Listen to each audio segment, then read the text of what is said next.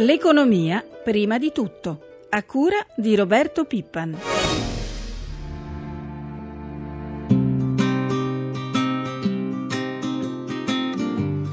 Recessione finita, ma la disoccupazione frena la ripresa, lo certifica Mario Draghi, numero uno della BCE, ma intanto cala ancora il potere di acquisto delle famiglie italiane cresciuto nel 2013 di appena uno 0,3%, un impercettibile aumento, mangiato tutto, come sanno le madri di famiglia alle prese con la spesa quotidiana del, dal carovita. Però restiamo un popolo di risparmiatori. E mentre attendiamo nel pomeriggio il documento di economia e finanza, sospiro di sollievo per i lavoratori di Electrolux, tutti i quattro stabilimenti italiani resteranno aperti, si prevedono investimenti e almeno fino al 2017 l'azienda non denuncerà nessun esubero.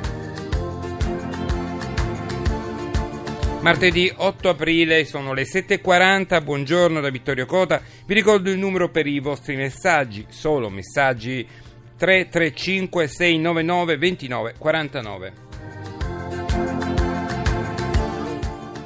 E in apertura ci occupiamo di mutui. Le banche sono ripartite, potremmo dire. Nei primi due mesi del 2014 gli affidamenti, così li chiamano i tecnici, sono aumentati del 18% rispetto al 2013. Ciò significa che anche il mercato immobiliare potrebbe ripartire. Noi naturalmente lo speriamo e intanto salutiamo il direttore generale dell'ABI, l'associazione che riunisce le banche italiane, Giovanni Sabatini. Buongiorno, dottor Sabatini. Buongiorno a lei allora, e agli ascoltatori. Avete allentato, diciamo così, mi consenta, la morsa sui mutui, state investendo in pubblicità per far tornare i clienti nelle banche a chiedere prestiti. Cosa è cambiato rispetto al 2013? Ma, eh, a fine del 2013 si è finalmente interrotta quella fase recessiva che durava da, da due anni. L'attività economica ha cominciato a mostrare qualche eh, segnale di ripresa eh, e in questo contesto cominciano a arrivare segnali positivi anche sul fronte del, del credito. Eh, in particolare eh, stiamo rivedendo eh, una crescita della domanda di mutui che eh, le banche eh, stanno, a cui le banche stanno rispondendo. tutte le principali banche nei loro piani industriali hanno eh, rimesso al centro eh, l'erogazione del credito, i mutui alle famiglie alle imprese come un punto importante per eh, la ripresa anche della, della, redditività e quindi questo si sta traducendo eh, in questi eh, eh segnali di aumento eh, dei, dei volumi. Ecco, possiamo sintetizzare, è aumentata la fiducia da entrambe le parti? Perché voi avete un problema di sofferenza, lo avete dichiarato parecchie volte. Ma eh, sicuramente eh, dopo due recessioni così profonde in un periodo di tempo ristretto, due eh, in cinque anni, eh, questo si è tradotto ovviamente in un aumento della rischiosità dei crediti, cioè i debiti che non vengono rimborsati e quindi le sofferenze sono cresciuti a livelli eh, storici massimi, 160 miliardi sono eh, le ultime rilevazioni eh, delle, delle, sofferenze eh, e quindi questo pesava anche sulla eh, eh, erogazione del credito. Sotto questo fronte cominciamo anche qui a vedere qualche segnale positivo perché il tasso di ingresso in sofferenza, cioè eh, la trasformazione di crediti in crediti eh, di dubbia eh, recuperabilità si sta eh, eh, rallentando e quindi anche questo è un piccolo segnale eh, di fiducia. Allora, mm, dottor Sabatini, il problema delle sofferenze, insomma, lo state superando, però ci può dare qualche indirizzo sul livello degli interessi per questi mutui, cioè parliamo alle famiglie, troveranno degli interessi mh, mm, bassi perché abbiamo visto le decisioni della BCE, sappiamo che il tasso al quale voi vi approvvigionate a Francoforte è basso, quindi allora le famiglie troveranno dei mutui con i tassi convenienti? Guardi, tassi sono sui livelli eh, storicamente molto molto bassi. Uh, le ultime rilevazioni evidenziano che il tasso medio su nuove operazioni per l'acquisto di abitazioni è intorno al 3,44%, pensi che a fine del 2007 era del 5,72. Eh, poi questi sono ovviamente i dati medi, eh, si possono trovare sulle migliori offerte sul mercato oggi su un tasso variabile, sono eh, l'Euribor più circa 225-230 punti base di spread e sul tasso fisso intorno al 5%. Ecco, occorre tenere presente ovviamente che nella costruzione del tasso finito, quello che si applica alla clientela, non incide soltanto il, eh, eh il costo della raccolta e quindi anche il costo dei tassi determinato dalla Banca Centrale Europea, ma occorre tener, conto, occorre tener conto anche del rischio dell'operazione. E proprio eh, questo misurato, come dicevamo prima, dal livello delle sofferenze continua a rimanere molto alto. E quindi questo non eh, consente una riduzione veloce eh, dello spread applicato sul, eh, sul tasso della raccolta. Però anche da questo punto di vista tenga presente che la differenza tra il tasso medio della raccolta e il tasso medio sugli impieghi è eh, sui livelli minimi, 200 punti eh, circa contro i 329 eh, del, del, 2007. Quindi Bene. ci sono delle condizioni eh, per eh, rendere attraenti anche sotto il punto di vista dei tassi eh, i nuovi mutui. Dottor Sabatini, la saluto con una domanda rapida. Lei è ottimista su come andranno le cose nell'economia italiana nel 2014? Eh, questi primi segnali eh, di, eh, di, ripresa ci sono e quindi eh, anche se il contesto economico eh, rimane ancora eh, fragile, credo che però si stiano facendo le, le, cose nella giusta direzione e che ci possono far essere eh, ottimisti. L'Italia è un paese che ha moltissimi elementi di positività, come lo dimostra anche il ritorno dell'interesse degli investitori eh, dall'estero che stanno comprando sia i titoli di Stato, certo. stanno comprando azioni delle nostre imprese e le azioni delle nostre banche. Quindi credo si possa essere moderatamente fiduciosi. Grazie a Giovanni Sabatini, direttore generale dell'ABI.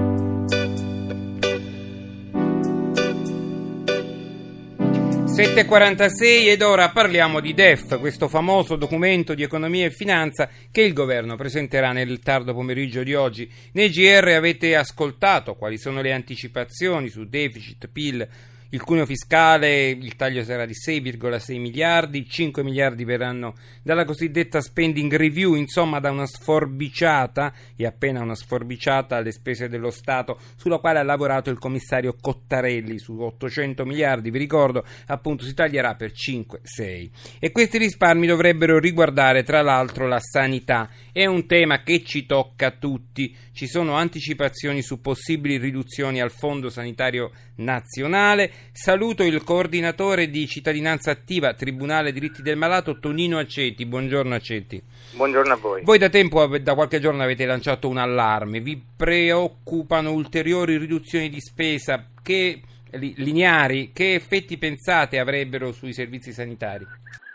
Ma eh, noi siamo fortemente preoccupati eh, se le notizie dei presunti tagli fossero confermate perché eh, questi tagli si andrebbero a sommare agli altri 25 miliardi di euro che la sanità diciamo, ha vissuto in questi anni. E gli effetti negativi sono quelli eh, che già i cittadini ci segnalano, quindi potrebbero essere eh, diciamo, ancora più gravi questi effetti, come ad esempio la difficoltà ad accedere alle prestazioni pubbliche garantite dal Servizio Sanitario Nazionale dal punto di vista di, appunto da parte dei cittadini, in particolare per liste di attesa molto lunghe, il, l'aumento esponenziale eh, dei ticket. E, e, diciamo questa difficoltà ad accedere alle prestazioni garantite dallo Stato sono anche difficoltà che già l'Ocse ci conferma in un suo studio eh, fatto appunto di recente dove dice appunto che un ulteriore taglio alla, alla, spesa sanitaria potrebbe mettere ancora più a rischio i livelli essenziali di assistenza. Bene, Aceti, sì, volevo chiederle una cosa, ma da qualche parte dobbiamo risparmiare? Secondo lei nella sanità si può tagliare da qualche parte? Ma Eh, più che tagliare, io direi che eh, all'interno del Servizio Sanitario Nazionale ci sono degli spazi per rendere più efficiente la macchina, sicuramente, eh, e eh, si possono eh, anche eh, ridurre alcuni, alcuni sprechi. Ecco. Quindi sicuramente c'è la possibilità di trovare margini di risparmio che però dal nostro punto di vista debbono essere reinvestiti all'interno del Servizio Sanitario Nazionale, non possono andare a sostenere altre, altre spese di carattere pubblico. Ecco. Grazie al coordinatore di cittadinanza attiva Tribunale del Malato, Tonino Aceti.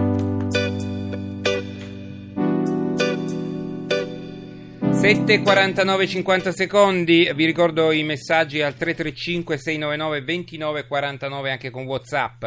Lo abbiamo anticipato nei titoli, ieri è stato pubblicato il rapporto annuale della Banca Centrale Europea. Ne parliamo con il professor Paolo Garonna, docente di economia e segretario generale della FEBAP FEBAF, scusate, la Federazione delle Banche, Assicurazioni e Istituti Finanziari. Buongiorno, dottor Garon, professor Garonna. Buongiorno. Allora, partiamo dalla BCE e dopo parliamo del resto. Par- dunque, nulla di nuovo. Ancora la richiesta di continuare a risanare i conti pubblici per i paesi non in linea, e sappiamo quali sono, e la constatazione che la disoccupazione peserà ancora sulla crescita, che l'inflazione è in calo e così Berlino è tranquilla. Sì, d'accordo, ma cosa si dovrebbe fare di concreto? Cosa dovrebbe fare di concreto la BCE? Le piace l'idea di cartolarizzare i crediti alle piccole e medie imprese? È l'arma giusta per la ripresa? Ma innanzitutto qualcosina di nuovo c'è perché qualche segnale di ripresa comincia a manifestarsi, una ripresa ancora fragile e incerta, ma certamente abbiamo raggiunto il fondo e stiamo cominciando a risalire. Certamente si può e si deve fare di più anche dal punto di vista della Banca Centrale, anche qui c'è qualche segnale di apertura a quantitative easing, quindi a misure di, ehm, espansione, di espansione monetaria, anche se dipendono molto dall'andamento dei prezzi, che però eh, rispetto ai quali c'è preoccupazione, questo è un segnale importante, se la Banca Centrale si preoccupa della deflazione questo è un segnale importante. Che cosa fare? Le cartolarizzazioni sono sicuramente uno strumento nuovo, ecco, devono ritornare ad essere un modo di intervenire per eh, rendere più sopportabile eh, la distribuzione dei rischi. Certamente devono essere sane, devono essere trasparenti, diverse da quelle, da quelle, del passato. C'è poi da sviluppare il mercato dei capitali perché non si può finanziare l'economia reale solo con, con le banche, e quindi i bond, e quindi i fondi di garanzia e quindi i private equity. Quindi c'è un, una serie di misure che passano per la modernizzazione del mercato finanziario che vanno, che vanno portate avanti con, con urgenza. Professor Garonna, noi... sì. Professor Garonna, ma se la BCE stampasse qualche miliardo di euro in più, come ha fatto la BCE della Fed per anni, non sarebbe una buona cosa? Ma a questo, a questo, la BCE sta pensando e come ha visto c'è un cambiamento importante di opinioni da parte anche di, di alcuni componenti eh, più, più, conservatori diciamo, della, della, BCE, penso, penso a Bundesbank su questo. Quindi su questo credo un segnale da parte di Draghi lo abbiamo avuto, bisognerà vedere, eh, la BCE si prepara quindi a intervenire, ha manifestato questa questa, eh, questa intenzione e questo annuncio già conta, interverrà, attenzione, non a sostegno dei debiti sovrani e quindi non a sostegno dei, dei, degli mm, stati, bene, ma bene. a sostegno delle piccole e medie imprese e anche questo è un segnale importante. Professor Garona, mancano tre mesi all'inizio del semestre di presidenza italiano, voi come FEBAP Uh, FEBAF, scusate, avete ehm, segnalate degli interventi necessari. Cosa chiede il vostro settore? Ma noi eh, Innanzitutto portiamo un punto di vista che è comune a tutte le componenti del settore finanziario, quindi anche gli investitori istituzionali, i fondi pensioni, le assicurazioni, le banche. Questo è già importante, quindi vorremmo che nel semestre si facesse un gioco di squadra con tutto il sistema paese. Eh, gli investimenti a lungo termine sono il grande tema, senza risparmio e investimenti non si può recuperare competitività, quindi questo è il punto importante, la, la modernizzazione del mercato finanziario e poi la continuazione delle, delle riforme. Credo che sono questi nodi sui quali sono nodi di lungo termine, quindi lungo. il semestre dell'anno sarà un semestre soprattutto di programmazione della nuova legislatura, una nuova legislatura per una nuova Europa. Grazie al professor Mario Garonna. Restiamo in tema finanziario, alle 7.53 andiamo a vedere come stanno andando i mercati. Saluto Sabrina Manfroi dalla redazione di Milano. Buongiorno Sabrina e partiamo con le borse asiatiche. Buongiorno a voi, le borse sono contrastate in Asia questa mattina, va male Tokyo che perde l'1,2% in attesa dell'esito della riunione della banca centrale giapponese, positiva invece Hong Kong che sale dello 0,9%. Vediamo lo spread e il rendimento del nostro BTP. Lo spread ieri ha chiuso stabile 165 punti base, il rendimento del nostro BTP resta sotto il 3,20%, cioè al 3,19%. E come di consueto le previsioni di apertura delle borse europee. Al momento le previsioni sono in uh, lieve rialzo, non ci sono dati dall'economia uh, previsti in giornata, mentre per quanto riguarda l'oro c'è da segnalare che sale oltre i 1304 dollari l'oncia, ma sale anche il petrolio a New York si porta oltre i 101 dollari al barile. Grazie a Sabrina Manfroi dalla redazione di Milano, per l'economia prima di tutto di oggi abbiamo finito, l'appuntamento è per domani, buon ascolto da Vittorio Cota.